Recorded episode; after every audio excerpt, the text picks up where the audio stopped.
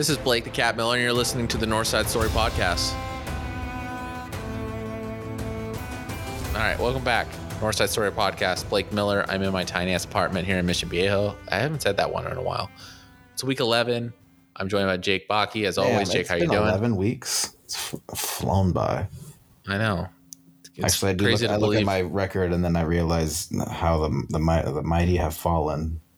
Yeah, it's and it's just it's crazy that uh I, I kind of replay like the show intros in my head, like when I like do the intros. I'm like, oh, what am I going to say this time? And I think back to just where we were at different points of the season and how quickly it kind of builds on us. And then sooner or later, we're going to be rolling into trade deadline, and once Mhm. trade deadline's done, then it's like, oh my god, like I got two weeks until playoffs, and then season's over. Then it sucks.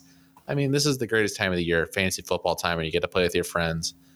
And what are we left with? Um, basketball? Screw that. Hey, look, I mean, Bakke's bets can still go year round. If anyone's uh you know interested in a weekly Bakke bet, Miller bet, uh, fantasy pod, not fantasy, but a, a sports podcast. After perhaps we'll have to branch out a little bit. Um, we'll get into basketball. Blake likes uh, to to watch his Kings and other Oof. hockey uh, teams as well. I have to watch the Ducks lose so they can go for that number one pick. But Mhm. uh, yeah, I mean, fantasy football is the best time of the year, um, and it and it's crazy to think about that. It's literally just like six hours out of the entire week, and it's just like it's just fun for six hours to watch all the games happening basically at the same time. And it's like even like when you don't have that perfect Sunday day where you're sitting on the couch and watching uh, commercial free football on Red Zone, just knowing like when you're going to the store, it's like Justin Jefferson's like catching this cr- monster touchdown, or it's like so much fun stuff is happening, and it's just your phone's lighting up, you're checking your scores, and uh, it's just so great. I hope it never leaves us. Um, Why would it? I don't know. I don't know. I'm just. You think they're you think everyone's trying to take down football? well. The problem is that is that um, the XFL is going to be coming next year. I was- I- so a lot know of what? That right when I said that, I knew Dwayne the Rock Johnson would find his way onto this podcast somehow. I'm telling you, you got to watch out for those Las Vegas Vipers. Can we get a prediction for the that is that your team uh, as far as going to win it in the XFL? uh, Martavis Bryant, ever heard of him? Um, star wide receiver of old Pittsburgh Steelers. Mhm. Um, he's going to be joining the Vipers. And who was the other guy that I was saying? Um, man, we were just going over the roster, and there was another wideout on I think on their team. Yeah, you got really Honestly- excited about one player. I don't even know what the hell it was. Man, oh, Jordan Smallwood.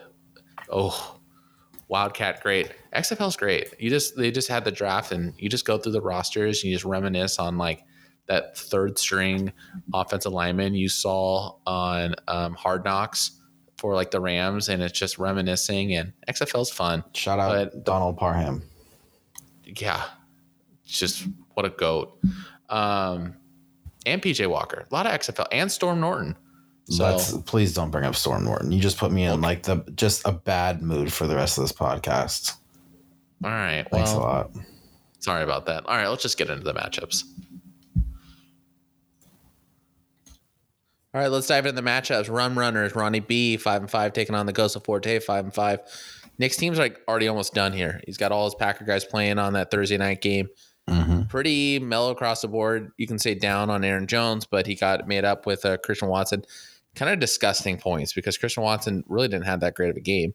Um, he had two two touchdown catches. I think I think sub maybe like 30, 40 yards. Um, kind of a weird game for Green Bay, kind of disappointing game. He had 48 yards total, but it's fantasy football. All you need is touchdowns and all you need is to find the end zone. Uh, lackluster from Aaron Jones, but all in all, what do you think of the of this little head start Nick has? I mean, he passed projections with with two of the three players. So Yeah. I actually think that that these are very. This is a very solid start to next uh, week. Um, Christian Watson was only targeted six times and he caught uh, two touchdowns. So um, and caught four of those six targets for four, 50 yards. I, I think that's yeah, like you said, fantasy football is all about touchdowns, and he has caught, I think like what was it, five touchdowns? Yeah, he's on a tear right now. Yeah, so he was someone that I was looking at to try to add, uh, but Nick, I think he paid forty FAAB dollars for him. A lot amount, a good amount. Um, and so you knew I, I knew going into the waiver wire that Nick was going to uh, most likely try to try to grab him, um, knowing that he is a Packer fan and seems to be Aaron Rodgers' favorite red zone target at least. Um, so yeah, it's a it's a good start for Nick, um, but I don't really see much across the board. Like you're gonna have to hope that Amari Cooper really goes off um, and Christian McCaffrey hits his 17 projections because then we look at Phil's team and he's projected for 123, which is Mhm. extremely high. Yeah. And you know he has he has a good team and uh, Marcus Godioa, Go, how do you, how can I say this? Marcus Goat, Mariota, Goat Iota. I don't know. Phil tried to. I, I asked Phil who he was picking up this week for quarterback because I was trying to trade Dak out this week and I did, but all he responded was was Marcus and then just capital letters Goat. Uh, Iota. Toda? No, it doesn't work out either. Yeah, this has to be Marcus Goaty Goatyota. Um, let's well let's round out Nick's team here. You talked about Marty Cooper. It, I, we we Phil brought up two weeks ago or last week about Amari Cooper's road splits compared to home splits. It is a mm-hmm. benefit now that that game is getting moved to Detroit. It's going to be in a dome. Yeah. Maybe that's going to help out. So when what would have been a sketchy situation for Nick this week, having Tyreek Hill on the bye, he had a thrush in Amari Cooper. At least you're in a dome that may help out, but still those road splits is something to be cautious of. But yeah, I uh, Christian McCaffrey. I feel like uh, you mentioned it with the high projection for Phil's team. Christian McCaffrey just needs to have one of those just go off, just destroy projections kind of game to kind of get uh, Nick even in the realm in terms of projection totals. I know projection Mhm. totals are usually kind of inflated. They usually come back down to earth, but at this point of the juncture, uh, looking how Phil's team put out last week with that 150, he's going to need every inch he can get from Christian McCaffrey because uh, Brandon Aiyuk, he's had big weeks, uh, but he's still like your your prototypical boomer bust. He's a little bit Mhm. more consistent when you're comparing him to guys like Gabe Davis, I would imagine, or even guys like um, talking about him all year, Chris Godwin.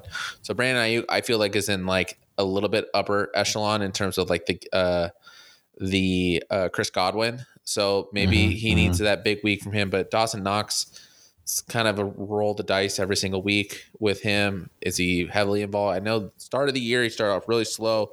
He's picked up a little bit um, lately, and I know a lot of those, a lot of the Bills wide receiver options that they had coming into the year when they had uh, uh, Jameson Crowder and Isaiah McKenzie was supposed to be that huge focal point right in the beginning of the year. I know uh, that's slowed down a little bit. Dawson Knox has been involved a little bit, but a little bit more. So I can see the potential. I mean, he got the good start, like you like you mentioned. I can see the potential that he can kind of creep towards that high pro- uh, projection total that Phil's posting at 123. But it's going to be uphill. It's going to rely on a lot of big, big uh, wins over projections for Nick. Yeah. Uh, I mean, you look at some of the matchups that Phil has. Even Mariota, like 17 points is, is a, I feel like a good amount for him. He Yeah. is playing a bad Bears defense, um, and and it's at home, so perhaps that hits. But Saquon at 24 or 23 points against Detroit, I don't know. I feel like that can easily like that. I mean, that's a lot of points, but I, I do feel like out of anyone, he could probably hit that. Um, T. Higgins 13 against Pittsburgh. That's a juicy matchup. Uh, Stefon Diggs, and like we said in that dome, that's a juicy matchup. Uh, so yeah, I I think Phil. I mean, we've talked about how we like Phil's team, so I, I just I don't know. I don't I don't see Nick unless, like you said, like Christian McCaffrey has to do what he did against the Rams, essentially for Nick. I think to pull off this win. Yeah, uh, you mentioned the matchups. Looks like uh, most of the guys are at home. Uh, Rhamondre Stevenson comes back into the lineup. That was the only big difference between Phil's lineup this week and last week. Who did he start last week at quarterback? It was Tua. Yeah, because Tua's on bye. Yeah, he'll. Well, I I guess- guess he should start of the rest of the season. That yeah, I think 100. percent I think Phil got his quarterback. Um, hopefully, hopefully nothing goes wrong with Tua the rest of the year. We don't want to see anything that happens, but looks like he's figured out his quarterback situation that he was struggling with all year. And at this juncture, looking at his team, really, I mean, unless she's playing buys, I would say that this starting lineup that he has right now, Mariota, Cook, Barkley, Diggs, Higgins, Schultz, and Rhamondre Stevenson, unless anything drastically changes, uh, this almost looks like his lineup for the rest of the year. Yeah, I think. Uh, I, I think he would he would still debate between Gabe Davis and T Higgins. Is, is it Um, purely matchup dependent? uh, It's going to be matchup dependent, and also when yeah, like Jamar comes back, because right now T Higgins is the number one. Yeah, I think it's matchup dependent, and once uh, Jamar gets healthy, I think that um, they both they'll just he'll just kind of swap out regarding, uh, which is not a good problem to have because Buffalo has one of the most explosive offenses when it comes to passing. Um, so you know if there is a player on a team that you kind of want to decide between, it's it's it's two players that essentially play on high uh, powered offenses. Yeah. All right. What are you uh what are you thinking here on the matchup?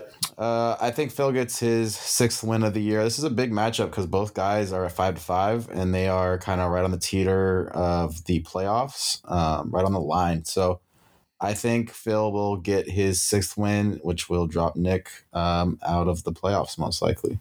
Yeah, I'm gonna go with you too. I think Nick, like you mentioned, had a good start, but given how Phil's team produced last week and just looking at his matchups and just his lineup in general, um, I, I don't think we, we we call it. Usually we're pretty good when we look at certain matchups when we say, you know what, whoever whoever hits a little bit over hundred will win the matchup. This is I feel like this matchup is far from it.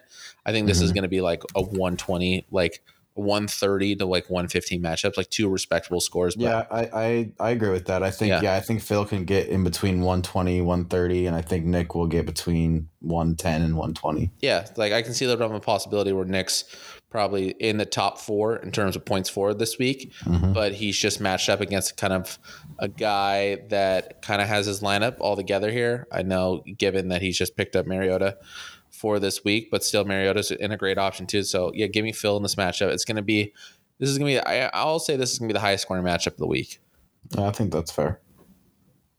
All right, next matchup: Team Mercier, five and five, seventh place, going against Ken White Walker, who is also five and five, but is in third place. It's it's getting down to the point. It's getting down to the part where points matter, and White Walker is Mhm. five and five right now, and he may find himself in a situation that he may not have that second place by, but he's going to be high on that on that standing list because even on the weeks that he is losing, he's still putting up a lot of points, and he's putting up a lot of points because he's getting outputs like Derrick Henry, who coming off Thursday, just another classic Derrick Henry game, um, a rushing and a throwing touchdown. Who would have thought?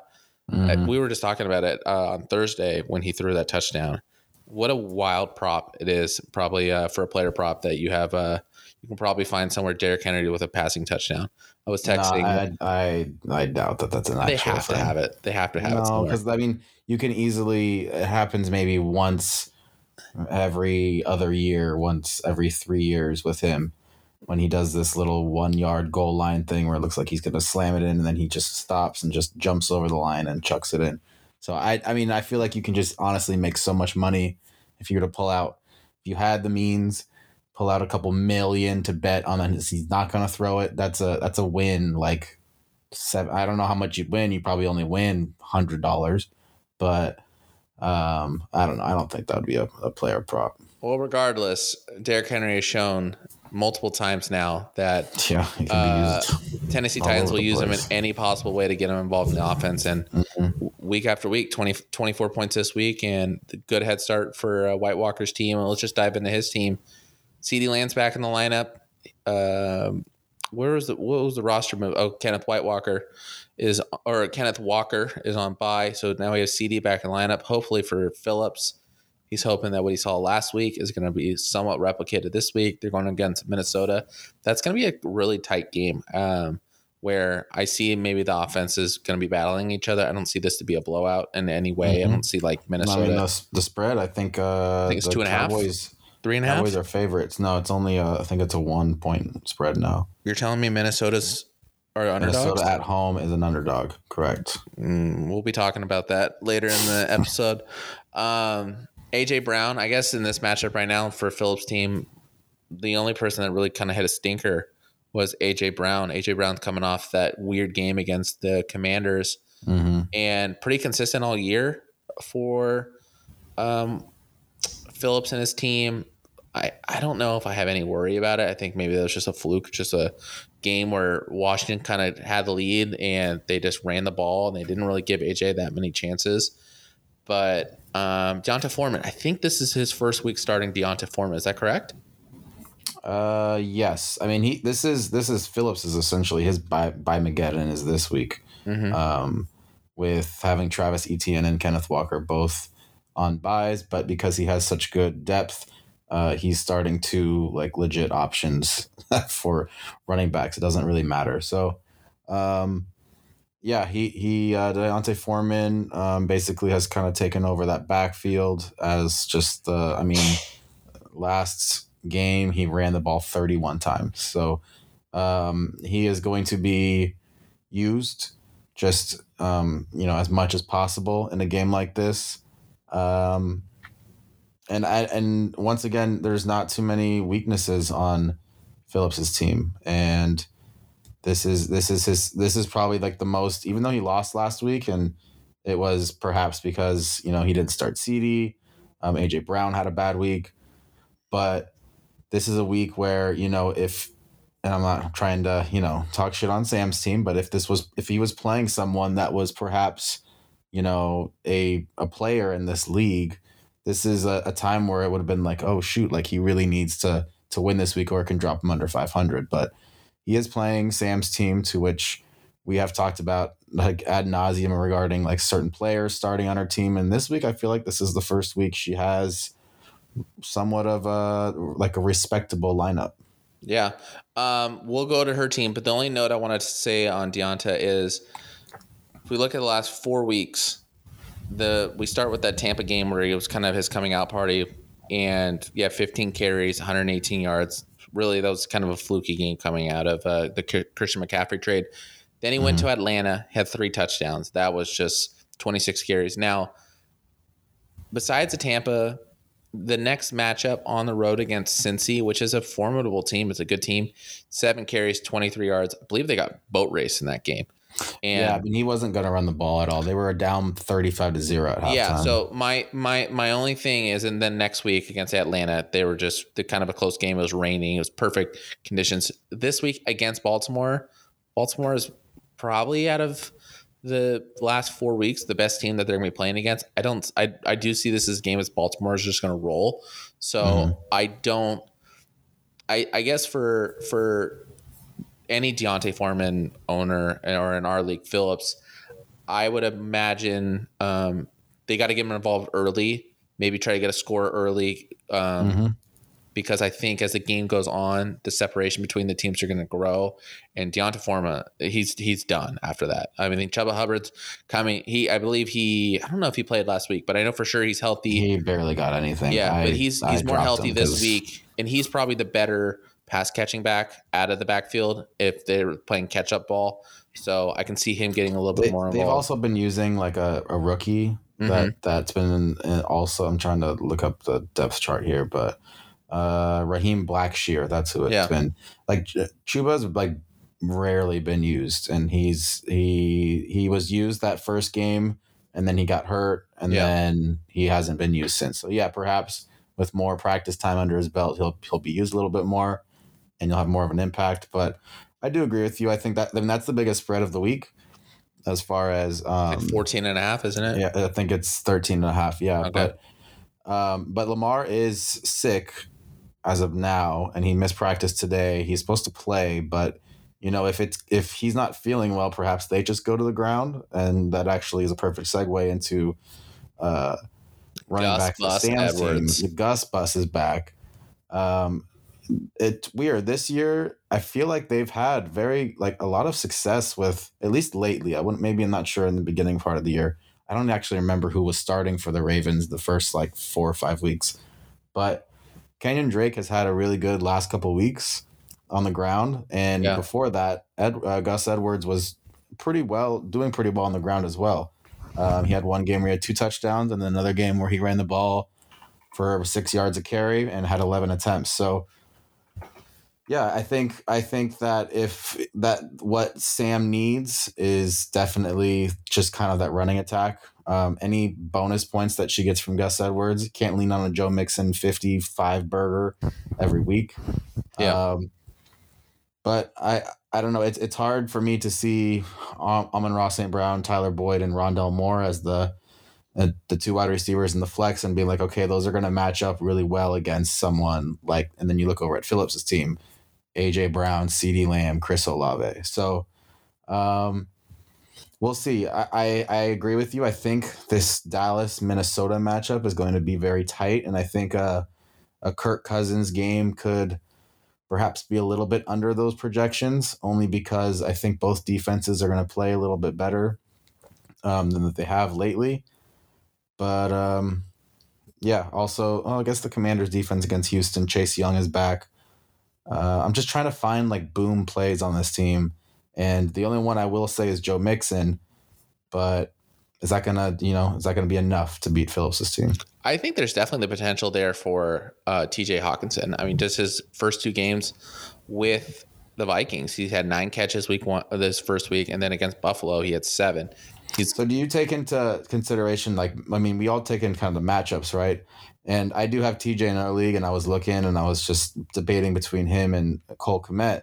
And Dallas has the fifth best defense against tight ends. Is that anything? Does that mean anything? I don't think so. I just think like I think if you really dive into the numbers or if you dive into like individual defense, the only my only thing is I look at teams, I look at the teams with the prisons of like the Rams defense, and I know in years past they've always struggled with their linebackers, and their linebackers are never good in coverage. That's the only like if I if I know a team is bad in coverage, like I don't even know Dallas's defense. I feel like a lot of the times it's kind of fluky too. I look at um, I think Houston this year is the worst against the rush, but then I look at Yes. quarterback stats and they're like They're they're like top five. well, yeah, and that's usually a product of the that defense um, is so bad in one area that offenses don't exploit certain like they don't exploit the the wide receivers because they can get it down on the ground too. So I think everything's case by case basis, and honestly, I think tight end, tight end as a, as a position is so fluky.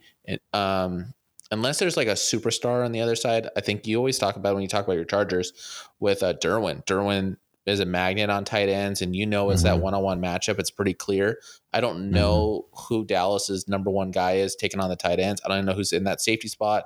I don't know. Um, yeah, I don't know who's taking on that matchup. And I think TJ, I think TJ has always shown it throughout his career, even though like he played on a horrible Lions team and it's been very questionable quarterbacks. And but he's always been the.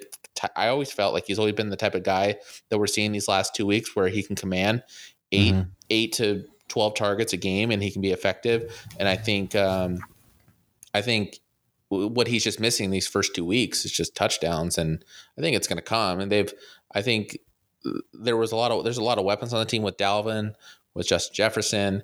Um, I know the the other wideout that they always use is that Osborne guy. Like, there's plenty of weapons, but they're going to throw the ball. They, they're, they're obviously they traded him for a reason, and it's always nice when you get an acquisition and they just start feeding him right away. Nine, seven catches, nine catches um, Mhm. these past two weeks. So I don't take in consideration, especially in the tight end spot. I don't take in consideration that unless I know exactly who the safety or who the the linebackers or whoever is going to be match on match up with them one on one. But against Dallas, I'm not worried.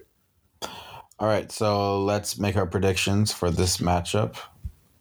Are you I going to mean, take the yeah, upset? No, no, no. I'm going to take Justin Fields all day. Um, Justin Fields is the game breaker of all game breakers, and I think it's it's difficult. I know I just preluded um, potentially my underdog pick of the day, but I also really like Chicago in this matchup. They've they've they've been competitive the last two weeks. Atlanta's not the greatest team in the entire world. Um, Justin Fields has continued to produce. I even see um, Montgomery getting more involved because of the injury to Khalil Herbert. I feel like that that running game as a whole um, will keep them competitive with Atlanta, and I think Justin Fields is just on the tear of all tears. So whatever fear I have with D'Onta Foreman in this matchup, I think Justin Fields will make up for it and, and then some. And I agree with you. I just I don't know what I'm getting out of Gus. I don't know what I'm getting out of Rondale Moore. And Yeah, especially if Marquise Brown comes back. yeah. So yeah, give me White Walker. Yeah, I agree. I think uh, Phillips at number six, and then we have another five to five matchup. We have a lot of five to five matchup. Yeah. I mean, I think the whole league is five and five essentially, but Wrong. um, well, most of the league is five Yeah. and five. But yeah, I think there's just a lot more. I mean, Derrick Henry's already got over his projections by seven and a half points. Um, and I do think that there is a lot more boom play with uh, Phillips's team, and, and like you just talked about, Justin Fields. Um, the only way is, is for another huge, huge game by Joe Mixon, um, and that's it.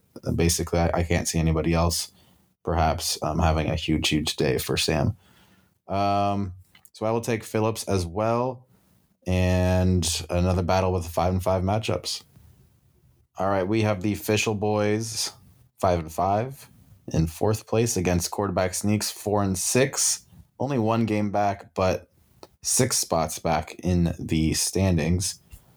Um, we have Brian with an early five point lead thanks to the Houston or the Houston Tennessee Titans defense against um, the Packers.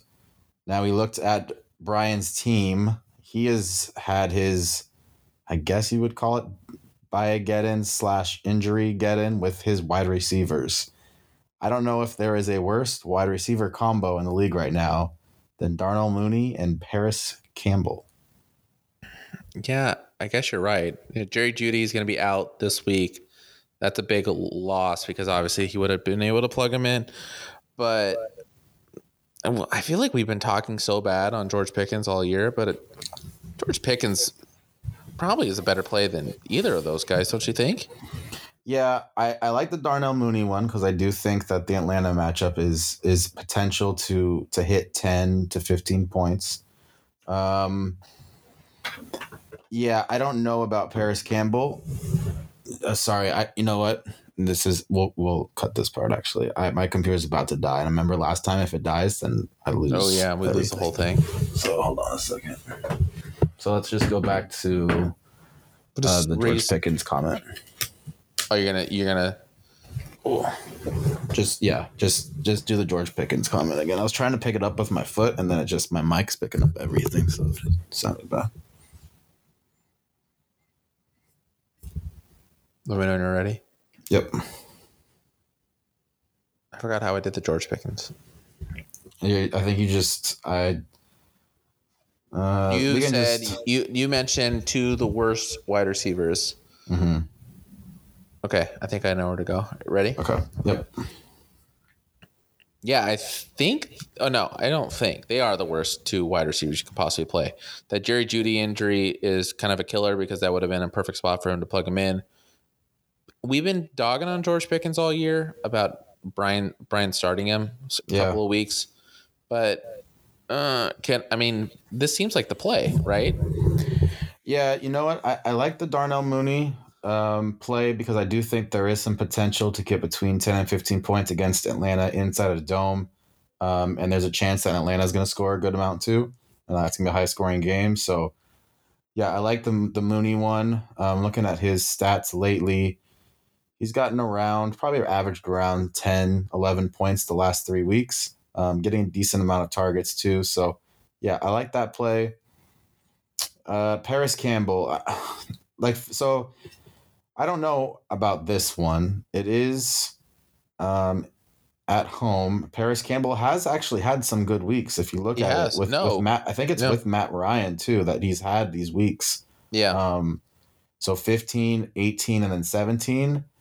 Not terrible. Philly defense has been good this season. However, last game, uh, Terry McLaurin kind of like like sneakily like went off. I think he had like 140 yards and like seven or eight um, catches. So I think it's more just a just kind of like you know put it in there and see what you can get. Um, yeah.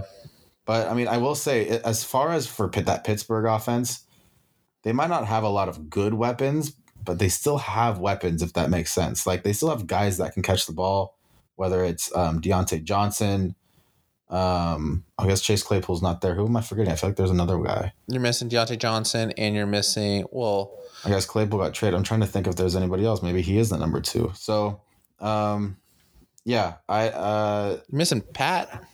Well, I don't know I call him a, a weapon. He's he's the weapon of all weapons, and and um, I mean, still Najee Harris. I mean, he definitely was involved last week. He's mm-hmm. taken a lot of offensive plays. They did mention coming out of the bye week that they wanted to get. Um, I'm blanking on his first name, but Jaylen Warren. They really wanted mm-hmm. to get him more involved. He definitely was more involved last week. He, I think, I think he was up to like maybe eight touches total, uh, either on the ground or through yeah. the air. So mm-hmm. every touch, every touch, every catch is going to take uh, the potential off of George Pickens. But yeah, it.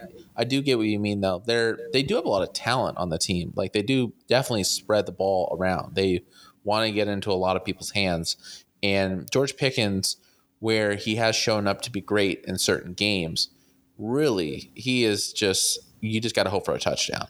And I yeah. guess in, in in this matchup, when I'm looking at all three, I'm going to take Darnell Mooney number one out of the three, just because of his he is the best wide receiver on the team, like hands down. Mm-hmm. And um, if by some miracle the um, the Falcons can kind of figure out how to contain Justin Fields, it at least opens up the threat that's possibly opening up some passing lanes for Darnell Mooney and get him involved. He had a touchdown two weeks ago, and it seems like all season and even last season, um, it was just that was just the only thing abating him. Not enough, no good quarterback to throw him a ball to get a touchdown. So mm-hmm. got him involved last week. Um, a little bit more involved. Uh, they kind of slowed down uh, this past week, but he's on the up and up. Yeah, and, and with Campbell and Pickens yeah, take me Matt Ryan. I mean, give me Matt Ryan. Someone's going to produce uh, against Philly. They're not absolute world beaters. They're susceptible. If mm-hmm. if Indianapolis can recreate what they recreated last week by running the ball, someone's going to get involved. I sure hope it's Michael Pittman, but if Philly wants to take away one of their um, weapons through the air, it's going to be Michael Pittman because Michael Pittman is just going to be killer in terms of picking up those first downs and really wearing down Philly's defense. So someone's got to get open. Campbell I don't even know. I don't is what's his name still on the team? Who's the the guy that Shane had on his team? Alec Pierce, like the yeah, rookie. He's still yeah, running around. He's, he's, still out there. No, oh, well, he hasn't really been involved, but someone's going to get involved. I mean, nobody has in the um with uh what's his face uh Ehlinger as the quarterback. Yeah. But yeah, I think I think it's if there was a matchup that you had to go gut here, and you wanted to put in Pickens, I wouldn't be mad at it. But I yeah, I think mm-hmm. the better play is Campbell. Yeah. And then uh, I do want to talk about one thing on Brian's team before we head to Shane's. I called this back in week two, and Mahomes and Kelce go up against the Chargers this week. I know the Chargers like you know the Rams, and I know Mahomes against the Chargers. He goes off sometimes, but what Kelce, for the most part, gets limited by Derwin James. Kind of how Derwin James plays all over the field. Um, he was on George Kittle at some points last week, was on Deebo at some points last week. He can be used all over the edge rusher everywhere. But for the most part, against Kansas City, he's always on Travis Kelce, and for the most part, does a pretty good job against him. Patrick Mahomes is missing a lot of weapons this week, and he is going to have to throw to Kelce, who has Derwin on him. He's going to have to try to establish that chemistry with Kadarius Toney. Oh, it's already there. I'll tell you that. Yeah, but I, I, I will take. I hope you play Kadarius. I would love for you to play Kadarius because I do not think Kadarius is going to have that like Tyreek esque kind of game that what at, at times against the Chargers where you well, blow the top off the the, the offense. To keep it think, on to keep it on theme with this matchup, you you don't think Toney's going to provide the output that Brian is like looking for in terms of hitting this. Well, no, I'm just trying to go up by match like piece by yeah. piece. Like if you're telling me that Mahomes is throwing to Kadarius Toney and MVS, and that's essentially it. I think they're going to use the ground game a lot more than people think this week. Yeah, because I do think someone like Pacheco, I think Jerick McKinnon would be like might catch like 10 passes. Oh yeah, I think so too. I, I think he is someone that's going to be used a lot in the offense as well. I think they're going to run the ball more. Um, and I do think that this is, I, I think 25 points is extremely high. Now, I do think perhaps there might be a chance where Mahomes does that rollout shit where he gets a rushing touchdown and perhaps he gets the projection. But I would not be surprised if Mahomes goes under projection at 25. And I I can't see Kelce getting 16. So, um, first matchup uh, against the Chargers this year, combined Mahomes and Kelce had 24 points. Yep. Yep. And Mahomes had his one of his worst games. I mean, he the next week he basically he was point two away from having his worst game, but His second worst game of the year so far has been against the Chargers. That was at home. This is on the road. Um, Travis Kelce had seven points against the Chargers, by far his worst um, point output this year.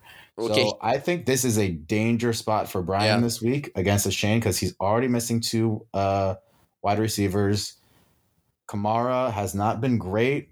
Dameon Pierce against Washington, that's going to be hum- completely touchdown dependent in order to hit that projection, in my Mhm. opinion.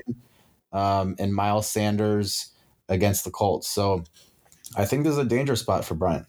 Okay, wait. Humor me with one question and not much elaboration. Just give me a yes or no. Mhm. Joe Burrow, you start him over Patrick Mahomes? Ooh, that's a good question.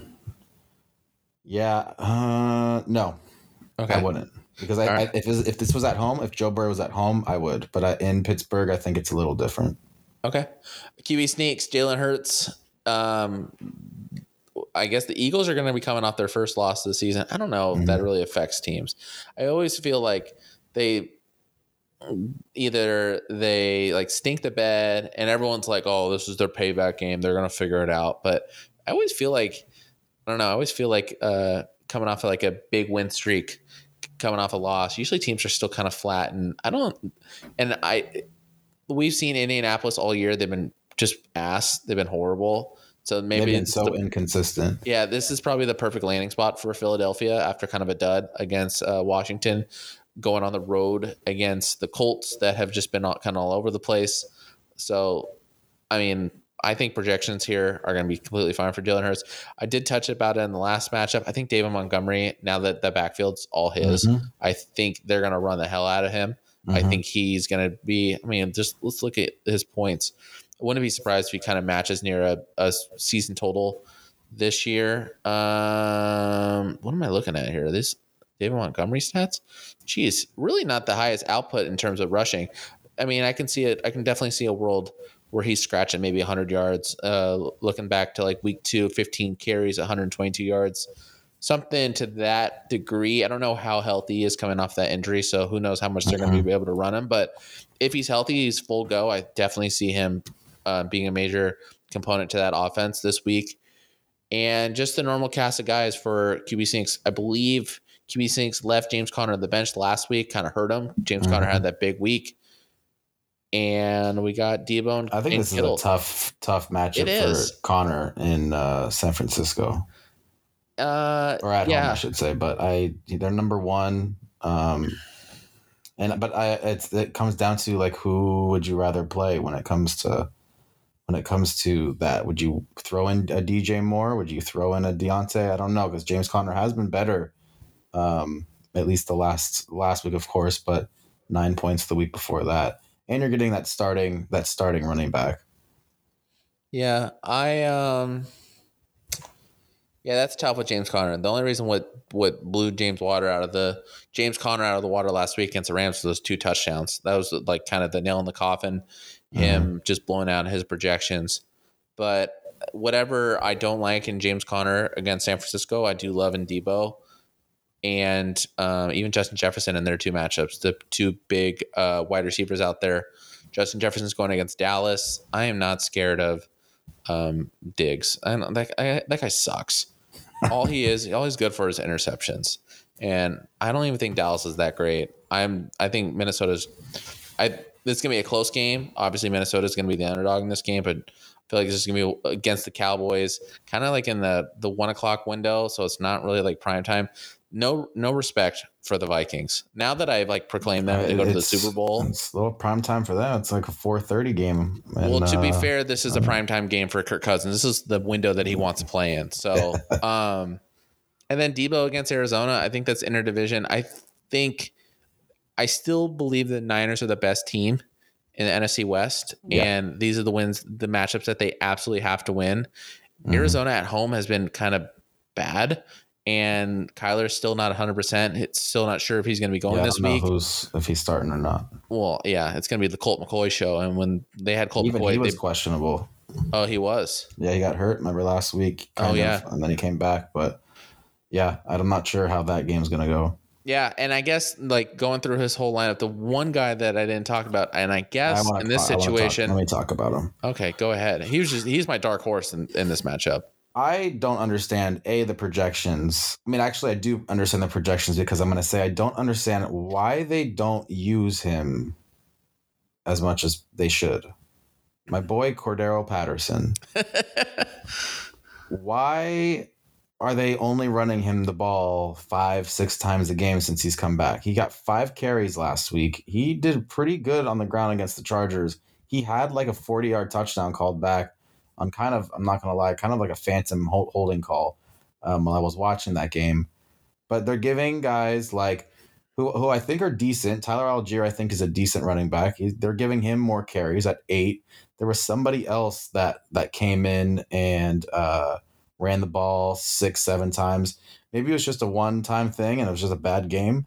Um, but give Cordarrelle the ball. Give him the ball. He is a good running back and he deserves to get those 15, 20 carry games to where they're trying to establish the run, use him in the passing game. The guy can still play. So I, I, I want to see Cordell, Cordell Patterson uh, turn up this week.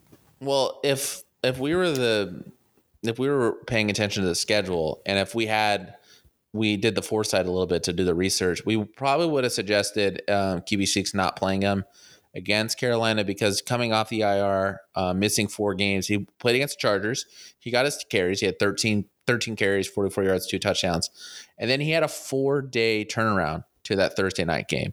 So Yeah. I guess in terms of management, in terms of coaching, they they ran him in that Chargers game, and this guy that probably yeah, had they didn't some, use him that much in the second half, though. But yeah, Yeah, I I see what you're saying. That makes sense coming off an injury. yeah. So it makes sense for them to slow him down, and like you said, they they have three guys that they can run, um, and they ran him. So maybe this is the opportunity now. Um, he's got a, a legit full rest for him to get back in there, and he's going against Chicago, which should be a tight game um, at home. And maybe this is though they finally let him run a little bit. Yeah, I, I think this is the time to, to let it happen. They they need to get a win. You got to let your they're they were at the top of the NFC South at like four and- or three and five stupid. or whatever it was. Uh, but they need to start winning games if they want to, you know, continue to be competitive the rest of the year. So let your best players play. Yeah. And I'm going to make the first projections here. It, this, it's it's super tight. Um, Official Boys was on a heater. His team, like, and I, we just talked about his wide receivers, but I think the guys around him, Kelce, Mahomes, what you brought up with the Chargers, um, the Charger stats against them, I'm going to take QB Sneaks here. I'm taking the 10th place team. I- Man, I was going to do the same thing. Yeah, I'm sorry. So that means This is actually probably good for Brian because usually I feel like when we agree, we're we're pretty wrong on all this stuff. Yeah, I just um, I don't think he's going to make it up in the wide receivers, and I just I I don't see like Pash. I don't see Kelce having another like seven point game. Like I know you were saying about Derwin, but it no matter what, like these teams play each other twice twice a year.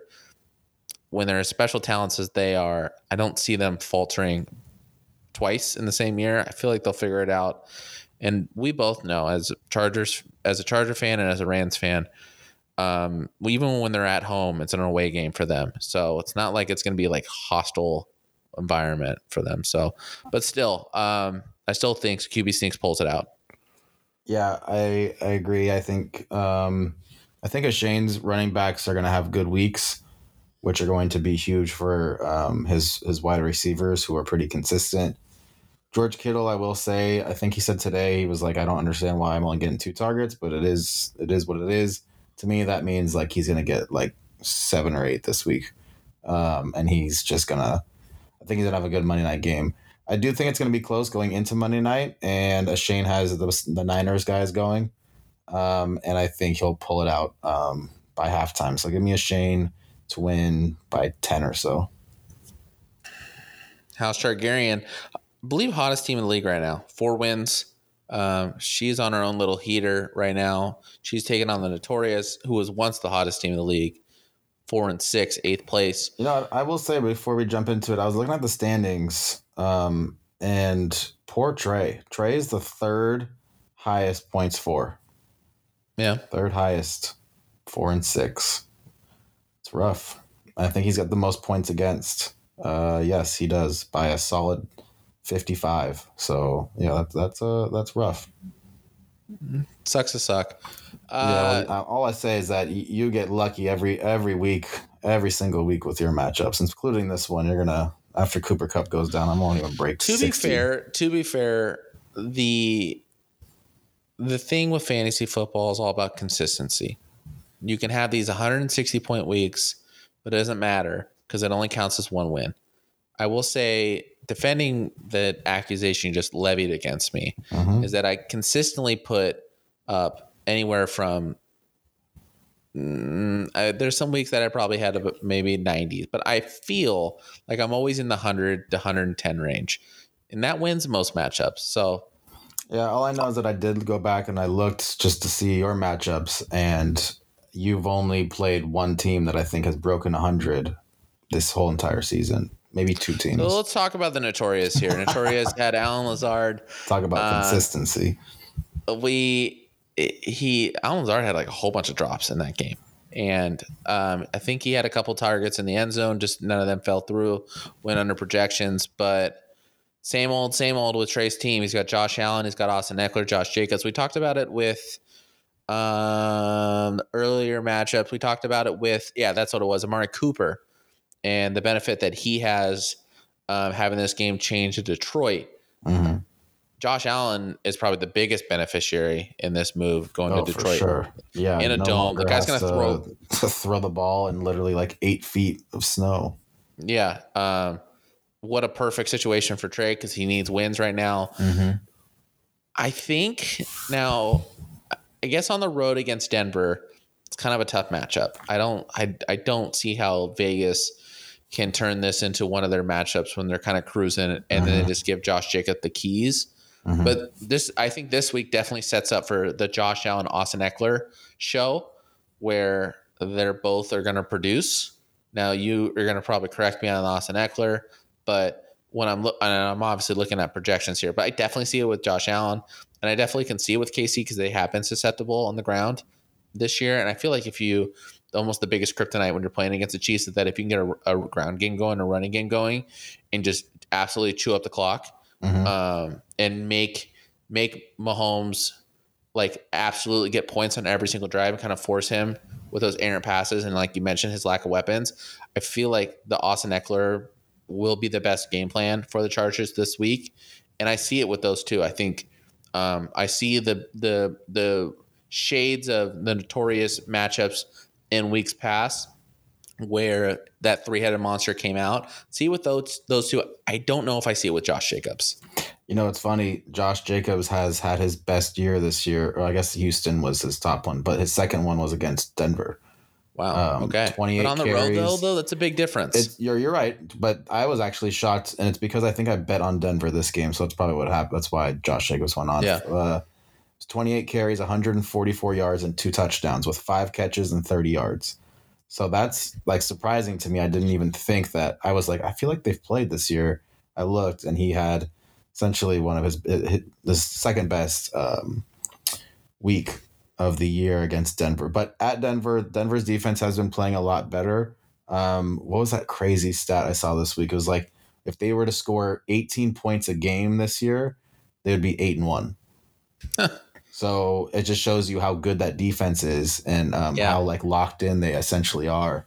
Um, so yeah, I agree with you with Josh Allen. Definitely huge, huge. Um, you know, switch up in the in the um, in the or the stadium, I should Stadium. say.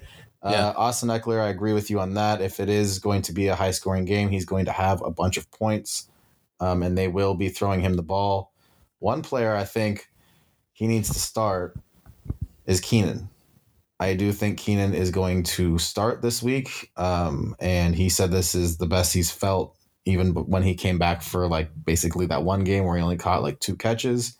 I swear I've heard that quote from Keenan like every year. I, I actually watched his like practice, and it actually looked like he was moving him and Mike Williams both. They will both be back on Sunday. Yep. Um, so I, I do think that Keenan should be the play. Not sure if he would put him over Tony P. Tony P has been great. Um, but Zeke, I believe, is going to be playing on Sunday as well. So who knows? Like that's a tough one. That is a really tough call. Um, I would probably just put him over Devonta Smith and just be like, you know what? If Devonta Smith gets more points than Keenan Allen, so be it. But I think you have to put Keenan in there against the uh, Chiefs. What about what about the Pitts first Gerald Everett? Now you're mentioning Mm. Keenan's back, my Mike Williams is back. Gerald's going to be playing as well. He was a little bit uh, dinged up with a groin injury, but he is a full go. Yeah, he's a full go. So I'm looking at Pitts first Everett, and I feel like they're in that range now um, where they're not obviously commanding a lot of targets, neither of them. It's Mhm. really for the tight end play, it's going to be touchdown. I know Keenan and Mike are going to take a lot away from Gerald Everett, and obviously Austin Ekeler will as well. But any potential there to play him over Kyle Pitts? Um, I'm not sure. what are you about- I'm not- expecting? Are you expecting a blowout game? Or are you expecting like 32, 31, 30? Like, what are you expecting in, in For terms of the Chargers game? Oh, Chargers, Chargers, are winning Chiefs. on Sunday. That's my No, I know that. I'm saying how many. a It's not going to be a blowout. It's going to I guess I didn't mean gonna be a- blowout. I meant high mean like scoring. high scoring. yeah. Um, I think it'll be a 27-23 Chargers Chargers win. Um, so is the only I think I will say is that if Keenan and Mike are playing, which I expect them to do, Gerald played week two against the Chiefs and had a good game. He had like 70 yards. He did stop running his route, which made Herbert throw that pick six. Um, and they lost the game. But Keenan was out that game. So I feel like a lot of those targets for that, like those short intermediate that probably go to Gerald or that go to Keenan kind of went to Gerald. And I don't know. I, I think I, but I see, I don't like Kyle Pitts whatsoever. I, I'm not going to trust Kyle Pitts to, to do much. You look at Kyle Pitts' last, this like entire season, he had that one really good game and then just back to back stink. How do you get eight targets but catch two balls? That's Yeah. like been back to back weeks. So that's a tough one. Um, I tried to throw Trey a trade with Cole Kmet and no response. Uh, but yeah, that's that's a tough that's a tough call. He has some tough decisions for this matchup. That's for sure. Yeah, I think I think that's just kind of a pick 'em. It's kind of the go with your gut. I think in a situation where if you're with Trey is, I mean, yeah, I guess you look at the targets and you think, how is he only catching two times? He's getting the ball thrown to him nine times. Something's got to click. Maybe there's something with that matchup against uh, Chicago. Um, I see that being a really high scoring event, even though both teams haven't really been scoring that much. Chicago's been on the up and up, but I still like Atlanta. I feel like they have the weapons. I feel like Kyle Pitts probably is the option there. Let's uh let's go to House Targaryen, who's on a little bit of a heater. Jonathan Taylor woke up last week. hmm She's I wouldn't say really. Uh, we'll, we'll call it buy again. And uh, Leonard Fournette, Jaylen Waddle, both on bye. And Christian Kirk. Yeah, and Christian Kirk and Tyler Lockett. Mhm. So oh, And, And Geno Dallas, Smith. and lost Dallas Goedert and lost Juju. So yeah, deep team. Which you look at the projections, she is projected to lose, but you know some of these players, I do think that there's a chance that she can uh, pull this out. I think Antonio Gibson against Houston. I, it, it's a win matchup for Antonio Mhm. Gibson and Brian Robinson. I think if you have either of those players, you start them right off the bat. Juwan Johnson has just been the absolute just random touchdown galore here and there Mhm. against the Rams, where a lot of the uh, a lot of the focus on the defensive side of the ball is going to be on the outside with their corners and up and the inside. It's fair game, wide open. They play a lot of soft, soft like shell coverage. I think the game plan for any quarterback going against the Rams is get it out fast enough so the pass rush doesn't get there. So anything close in terms of uh, tight ends or running backs are going to be a heavy premium in that matchup. Curtis Samuel. I, I tried trading for Curtis Samuel at the beginning of the year um, because he was just a monster at the beginning of the year, and I don't. It's it's going to be interesting. It's interesting that she has a wide. She's going to be playing a wide. I know she doesn't have much choice. You know what? Scratch that. Take out Curtis Samuel. Allen Robinson is here. Oh boy, here we go. I I say you uh, man, I just I I look at the Washington Houston matchup and I think they're really going to run the ball. I mean, we saw it last Mhm. week when they got off. Um, they got that early game going, or the they when they played against the Eagles. Mhm. Uh, Brian Robinson had over 25 carries. Antonio Gibson was still involved uh, running the ball, and he also caught. I think like that's the game plan, especially against Houston, the last ranked um, rushing defense in the league. I don't I don't see much for Curtis Samuel. I don't see him. I don't see him commanding more than like five catches or anything crazy at the bat. Allen Robinson, I uh, definitely with Cooper Kupp, I think that offense is going to get completely shaken up. I don't given given what I've seen out of the running game and given that Stafford is going to be coming back after his concussion, I don't see the potential that the Rams are just going to go all running attack because their offensive line. They also just don't has- have a running attack. They're they don't have a running attack. Yeah, their offensive line isn't really league. helping them either. I don't feel even with Cooper Kupp gone, I don't feel like the offense as a whole is going to change. So I still think they're going to throw the ball a lot. Mhm. Someone has to be a beneficiary, and the problem with Allen Robinson is just his lack of separation, and he's more of just a one-on-one jump ball guy. I feel like they're just going to have to just go to that. If you're, if you're going touchdown here, she's got to throw wide out. Give me Allen Robinson as the as the uh, the benefic- beneficiary most over Curtis Samuel. Do you have any thoughts on that one? Because that seems Yeah, a little I- shocking. I feel gross saying it. I I agree with you. I, I do think the running backs in the, in the that uh, Washington game are going to you know benefit the most out of any position player. That's for sure. Um. So yeah, I mean, Allen Robinson right now is on the team is their first wide receiver. So unless you want to pick up Van Jefferson or something or Skowronek and kind of hope that they get some targets, Fullback, and- Skowronek. yeah, uh, get some get some play there. Um, she's very lucky that Mike Williams came back this week because then she would have it would have it would have looked pretty bad. Um, Would have competed with uh, Brian's team. Brian's team, for- yeah, that's for sure. Um, so yeah, I, I do think uh, that's a decision. She'll be listening to this and kind of just you know wavering back and forth until kickoff at 10 a.m. to decide who to who to play. And then Jamaal Williams, I mentioned it when we were sitting at the round table in our last um, two episodes ago. You started to see it a little bit with um, Swift. He's ramping up slowly but surely. No. I I still. I mean, I don't carries feel last week, and Jamaal Williams had 16. So I don't. Uh, no, Jamaal Williams is still going to be the guy. I don't. I don't think. okay. I don't think Jamaal Williams is gonna. Nothing's gonna take away. He's still gonna get those red zone, like you said, those red zone opportunities. Um, yeah, Jamaal Williams is is running like hell this year, just downhill, just running guys over as he usually does. And they just, I don't know, I don't know what it is with D'Andre Swift. They just either they don't trust him to run, they don't, you know, they're not letting him, they're not letting him go. So I think Jamaal's Jamaal's a, is a good play. All right. I had some question marks, but you kind of. I'll take I'll take your opinion as on a that D'Andre one. Swift owner and a regretful one, um, yeah, I unless I see uh, D'Andre Swift, you know, catch it and run it for 80 yards, uh, it's Jamaal Williams. Yeah, and just clearing out her whole roster. I mean, no worries about Lamar against this matchup at home against Carolina. Give me the projections there. Jonathan Taylor against Philadelphia. That's just going to be interesting. Um, Jonathan Taylor of old, what you drafted him, you're not worried about this matchup, but what we what we've seen this year in terms of injury and kind of the slower starts, um, this matchup scares me a little bit, but I think you just play it, play it like we saw it last week. You hope that he's back to his form, and you roll him out with confidence. So, what do we got here, Jake? What do we like?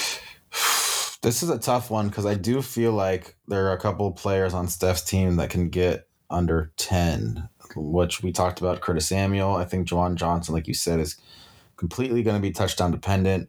Um, so if he doesn't get that, I think, you know, three, four points is what um, Steph is looking at. Um, but she has Justin Tucker. So I don't know. This oh man, this is a hard one, and this is a big matchup for for Trey because if he goes to four and seven, I I I would like to say I think his his chances are done for the Yeah, rest of the year. same. Although he does have a lot of points, so he could always sneak in and try to get that tiebreaker. Um, Steph picked up that huge win last week against Phillips, or else she would be looking at five and five, and this would be uh this would be a tough tough one. I'll go Steph. because I do think John. I don't know if those Philly defensive tackles that they signed this week are going to be playing on Sunday. Um, they have some question marks with those guys up the middle. Uh, Fletcher Cox, the really really good over his career, but he's getting old and he is not the same player he used to be. And you wa- we watched Brian Robinson and Antonio Gibson go off against them last week, um, and I do think Jonathan Taylor at home has a chance to have another twenty plus games. So I'll take I'll take uh, Steph's team. I mean, Juwan Johnson five point five, but he's he's like back to back touchdowns. Um, his last two weeks, he had seven targets, forty. He's averaged forty four yards the last two weeks, playing against a cake Rams team. I feel like he's pretty reliable. I mean, he's a hell of a lot more reliable than Kyle Pitts this year. Mhm. Um, and I think just projection wise, I feel like ESPN's kind of doing um, Steph a little dirty with the John Juwan Johnson and probably probably Jamaal Williams too. I know I'm not that high on him, but still 11 points for seems kind of low for how involved he still is. 16 carries last week, and the Giants matchup's not like absolutely scary. And honestly, Justin Tucker should be projected for like 15. but I like Steph's teams too. I I I don't see Josh Jacobs on the road against Denver to be that uh, spectacular. I feel like it's going to be kind of a dud for him. Kyle Pitts. I think I'm finally off the Kyle Pitts train. I don't want anything to do with him. And yeah, I Steph seems better. It is better. There's a reason why she's on this hot streak. I think she continues it. So last matchup, obviously it's going to be our matchup, Jake. The Cat claws up seven and three. LA Bass Rose four and six ninth place. Oh, how the mighty have fallen. I still remember what was our third episode. Mhm. We were touting. I was the number one team. I think you were the number one team, and I was the second place team. But Mhm. your team's trash now. Um, I had to make sure going into our matchup that I put all my highest projections out on the thing so I can show the gulf that is between our two teams. So are you But- saying that you're going to be changing your lineup? Then you're just going to do it now, and then you know five minutes before the games, you're gonna you're gonna play I mean, mind working games with for me. yourself, right? I am already playing my with you the week three though. That was yeah. Well, yeah. I don't know. See, I don't know what I'm doing. I'm already playing mind games with you. The only question I have on my lineup is Devin Singletary, Brian Robinson. Um, if I want to, sw- and then just the Michael Pittman. I think Michael Pittman has got me absolutely scared, but also Kadarius Toney. There's got to be if if Kansas City, there's got to be a weapon on Kansas City. There's got to be someone that can come out and, um, I- yeah, I have. I'm. I don't want to record this podcast. Here we go. Um, let's go over my team. I'm starting Danny Dimes because of Kyler. I don't even want to start Kyler. Pretty much is Danny is Daniel Jones a better version of Kyler Murray at this for this year? Like everything that I wanted out of Kyler Murray in terms of like the rushing potential, rushing touchdowns, and um, I, guess Danny Dimes doesn't. He can't throw to anyone. you, It's really you're all. thinking of Justin Fields, not Danny Dimes. That's true. That's true. Um, but easy matchup against Detroit. Uh. Yes, he does have the best best matchup of the week. It's gonna be like 300 yards on the ground. I just gotta hope that Daniel Jones Gets takes like 75 yards of those. yeah, it takes like 75 yards of those. Chubb is back against Buffalo. Thank goodness. You know what? The rare situation that um, location change kind of hit uh, hurt Nick Chubb here. I don't care if 15 foot of snow or he's playing on like he's running on ice. Uh, Give me Nick Chubb in any weather. So it's kind of a bummer that they moved it to Detroit for him. Well, for fantasy purposes, I, I think it's it's definitely a boost for you. But yeah, for actually viewing purposes, I would have loved to watch Nick Chubb try to like just bowl guys over while it's like 15 degrees and it's just a blizzard out there. And yeah, that would have been fun to watch. Yeah. Um, I talked about Singletary. That's kind of a. I, I'll flirt with that. Um, with who I'd start there. Um, as we get closer to Sunday, biggest question mark on my team is Davante Adams. Davante Adams has been Mhm. questionable all week. Mm-hmm. Um, not re- with the abdominal. Looks like he's listed as questionable. The only uh, I'm look I'm thinking about thinking about him this year. I believe he rolled into a questionable once this year, and it was an absolute dud. Now, Davante Adams be starting. I have to play him, but that's just I guess that's something I'm going to have to keep in mind. And if that's something I have to keep in mind that he could be potentially rolling out not 100 percent and he kind of rolls lower than expectations dud for me, then I need to find places on my team where I can counteract that with a big boom play. And I worry that Courtland Sutton is not that, Mhm, obviously. mhm. Um, maybe kind of after coming out of a pretty productive game last week, uh, six catches, 66 yards. But it's just touchdowns with him. It's just he still is only at one touchdown this year.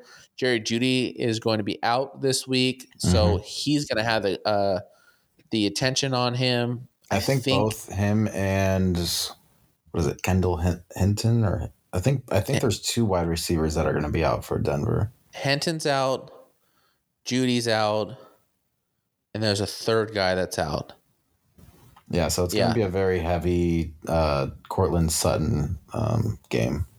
And that's the one thing I'll take with Courtland Sutton is that because there's certain guys we talked about Kyle Pitts. Kyle Pitts had seven targets. He had two catches. Mhm. There's guys. It's almost like Brandin uh, Brandin Cooks. Brandin Cooks will get a heavy dose of targets, whether it's Brandin Cooks' fault or the quarterback's fault.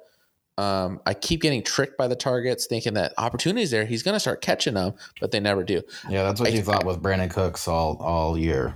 Yeah. I can. I, I feel even though Courtland Sutton has been down all year, I can feel pretty confident though with Courtland Sutton that if he gets targets, like he's gonna probably catch more than half of them. I, I can feel okay about that unless he has some crazy matchup on the on, as on corners for Vegas. But I feel like Courtland's the play here. He's I'm way more confident in Courtland than I am Michael Pittman. Mhm. I'm like somewhat kind of confident. I just I keep staring at Kadarius Toney, and I just think Well, you do have this as far as like so. For instance, if Davante does not play, then you have an easy yeah, uh, call with Kadarius Toney. So that's that's always something that's could be in your back pocket. Um, and you know he's he is going to be a good play only because they don't have too many targets or players for Kansas City. Um, Yeah.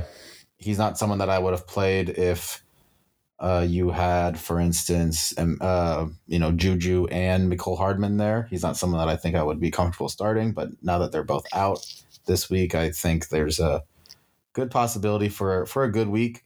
Um, but I mean, it's a it's a good backup to have just in case Davante Adams can't go. Yeah, and I'll just wrap it up with this. David Njoku is almost back, boys, and I, I am so excited. I think you're the only one. Um, let's head over to my mishmash of a fucking team. Um, I looked at this today and I was just like, oh man, like I just I have so many guys projected between eight to ten points. Um, so I don't know. My team is going to look different as far as who I'm starting. Um, Justin Herbert is going to be my quarterback the rest of the season. Um, I don't.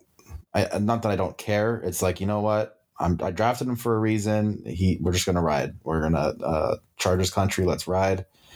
Um, yeah, I don't know. There's there's so many just inconsistent players. Mark, I mean, there I have some questionable guys like DeAndre Hopkins went on the injury report out of nowhere. Um, Terry McLaurin has a tough matchup in Houston. Like you said, we're, we're talking about the running backs. Like they are going to be running the ball a lot. And it's like, do I even play Terry McLaurin? And then I look at Terry McLaurin's stats and I'm very impressed. I didn't even know he was the 12th best wide receiver in Yeah, fantasy scary. football this year. He has been very consistent looking at them now. Like he's had one bad week with two points and the rest, uh, another bad week with six. But besides that, like 10 or more for the most part, um, which is more of what you want in a flex play. And that was the whole idea with him. But There's one correlation with Terry Terry McLaurin's resurgence. It's um, the change of quarterback with the, Heinicke. the lizard, the green lizard, what do they call him? yeah, Yeah. Green Lizard. Uh, which I'm glad for because it sounds like they're going to stick with him as they should because Carson They Wentz should. is absolute trash. Um, although you found him attractive, didn't you? You thought he was cute or something like that. He's a good looking guy. yeah, handsome, handsome lad. Um, Mhm. Perhaps I even throw in Zeke in there to try to get some of those goal line Now we, touchdowns. we didn't touch on it in the intro, but you picked up Zeke in a trade. Uh, you traded with Phillips' team Zeke for Dak Prescott. Mhm. Was there any? What was the reasoning behind that? I just didn't. I didn't want to play Dak at all. I Oh, just was just like, you know what? I might as well just pick up another running back. Zeke before he got hurt had a couple good games where he is the goal line guy still.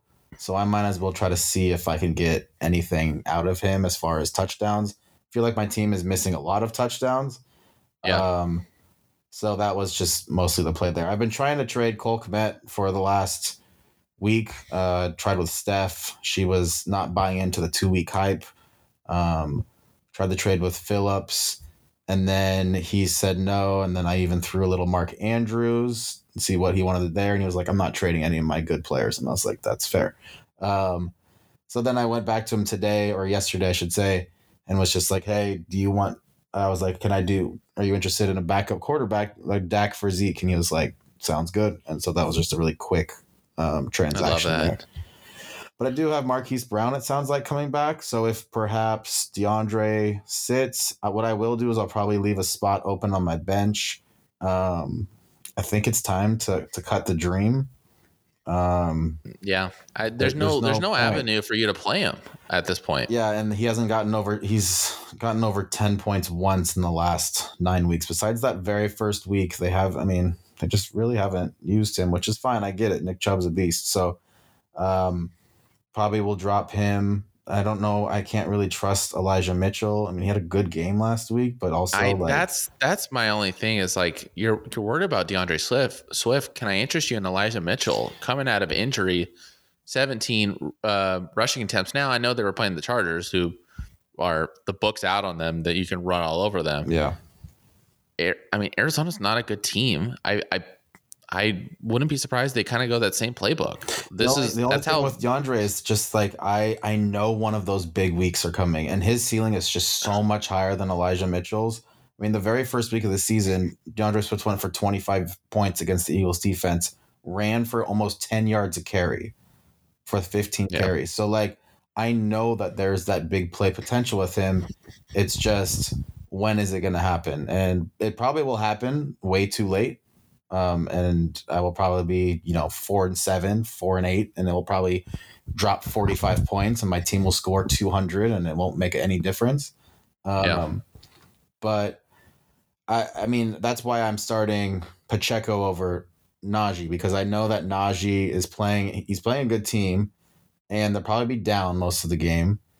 And then do I, you know, like, I don't know if there's that, there's not, there hasn't been a big time game from Najee. He had a good game last week. He did get 99 yards, but he's not a goal line guy. So I don't know. There's there's still a lot of question marks with my squad. I'm hoping Mark Andrews can come back and do his usual 15 to 20. Darius Slayton, I do like kind of as a as a spot this week because Detroit is so bad. Also, you're playing Daniel Jones, so I do kind of like that. That if you know if he does do good, I guess I don't like that because you have Daniel Jones. Why did I say that? Um, you have Daniel Jones, so you're going to get a benefit of those points. it lessens the blow of Daniel Jones is actually throwing it. He's going to be their Sure. best passing option. He So probably would be their best passing option. So, yeah, we'll see. I mean, I, I don't know still. The Jakobi Meyers had a really good game against the Jets a few weeks back. I, I like that I picked him up. Perhaps I play him over Darius Slayton. I don't know. There's, I think I'm going to go into it on Sunday. Perhaps put some names down on a sheet of paper. Um, close my eyes, put them in a hat, maybe pick some out. Maybe I'll throw in, maybe I'll put some uh, names attached to a d- couple dog toys. I'll have Bino that's go, what I was going to Bino say. go out there and Perfect. kind of just sniff around to see which one he picks, and whichever one he picks, uh, I'll ride with. Yeah, you got to get Bino more involved. Um, okay. I mean, I I feel like this matchup's clear as day. But is there anything else you want to discuss before you we both pick me to win this matchup? No, I'm gonna pick myself. Actually, I think Justin Herbert's gonna have 30 points this week. It's Wow. it's prime time Herbo. Herbo. Weapons back. Herbie fully loaded. Oh, I was damn it. I was gonna say that. Yeah, nice try. Um, yeah, I think it's one of these weeks where I'm just gonna I'm gonna pick up my Breshad Perriman and I'm gonna ride him to the playoffs. Who's your Breshad Perriman? You Darius don't Slayton. know yet. You don't know. You have no idea. I'm taking my team because my team's just better. And I'm gonna go eight and three. You're gonna go four and seven. You're gonna be dead last. I'm gonna be in first place. And I mean, that's it. So Claws up. claws up. Okay, so Bakke's bets. We're back. Where's And sound? Well, I'm gonna do the sound. I'm walking Oh. us in. Post post production. Oh no, yeah, post production. No, once we start the music, do you want the music right now? I can put it on right now. Put put on the music. I don't feel like I'm in the mood until the music gets I'm played. gonna make sure I hit the right one. Oh, there, it is. It is. So last week was a little bit of a fluke because we had a bunch of noobs joining us and throwing out their picks. But yeah, they, real their, hockey, their pick of the uh, what was it? The Cowboys minus four and a half on the road in Lambeau just did not turn out well. So that did not count. Sorry, Steph and Phil, you are no longer allowed back on Bakke's bets. yeah. So let's let's stick with what's working. It's Baki, his three his three picks, and your boy, underdog bet of the week. Um, are you ready? You got your three picks, Yeah, I have my three picks. I did go two and one last week. The only one that I lost was the Chargers. Uh, I took the Niners minus seven and a half. McCaffrey didn't slip at that goal line to uh, then kick a field goal, that would have been a winner. But we are two and one. Pretty sure I'm 500 or over 500 on the year. Um, I only really had that one bad week when I went 0 and 3. Now that I'm saying all of this, I'll probably go 0 and 3 this week. But we'll dive. I feel like you say that every week that you're going to go 0 and 3 this week. So just well, whenever have I some say that I confidence. do very, very good, I feel like when I have that confidence, usually, you know, and when I say I don't have the confidence, it, I go oh, three and zero or two and one. So let's dive into it. The Washington Commanders at the Houston Texans.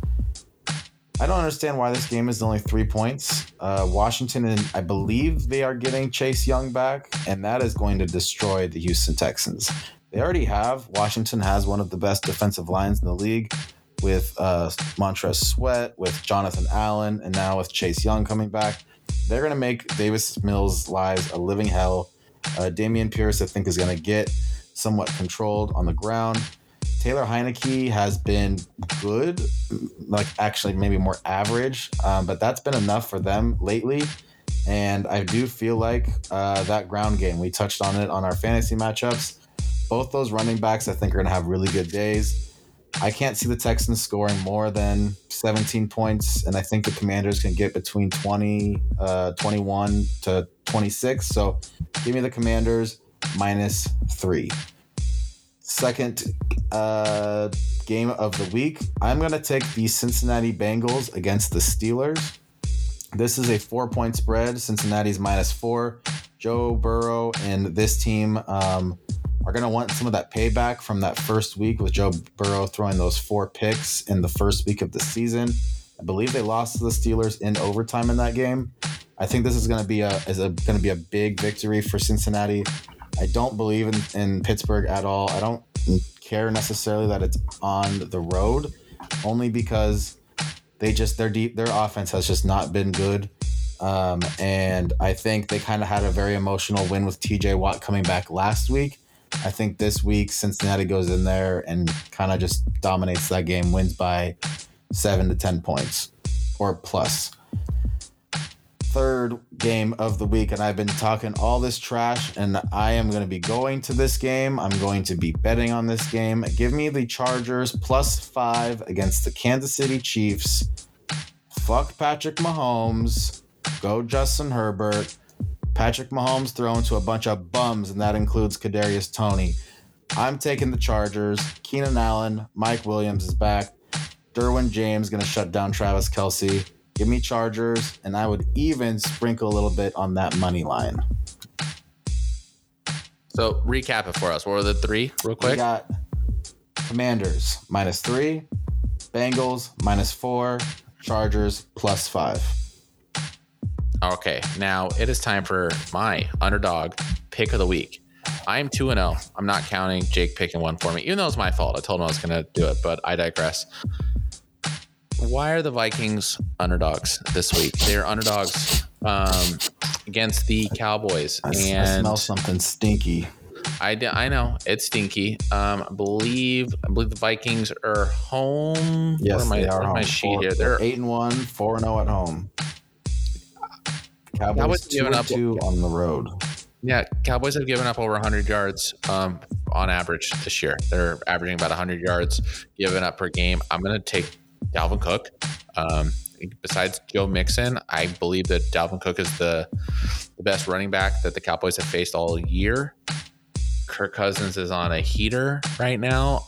there's probably more stats that I can pull up that would probably um, tell you why um, Vikings are better, but this is it's a 125 game Pacific uh, Pacific time, which is pretty much prime time Kirk Cousin hour. this is where he makes all his magic. I don't know why you would fade him in this in this window. Just put a hondo on Vikings, call your bookie, roll it over to next week on the Vikings, and then once you win next week, put it on them to win the Super Bowl. It all starts this week when Vikings, as underdogs at home, pull out a victory over the Cowboys. Get your Vikings Ravens tickets in right now. I I told you told you two weeks ago.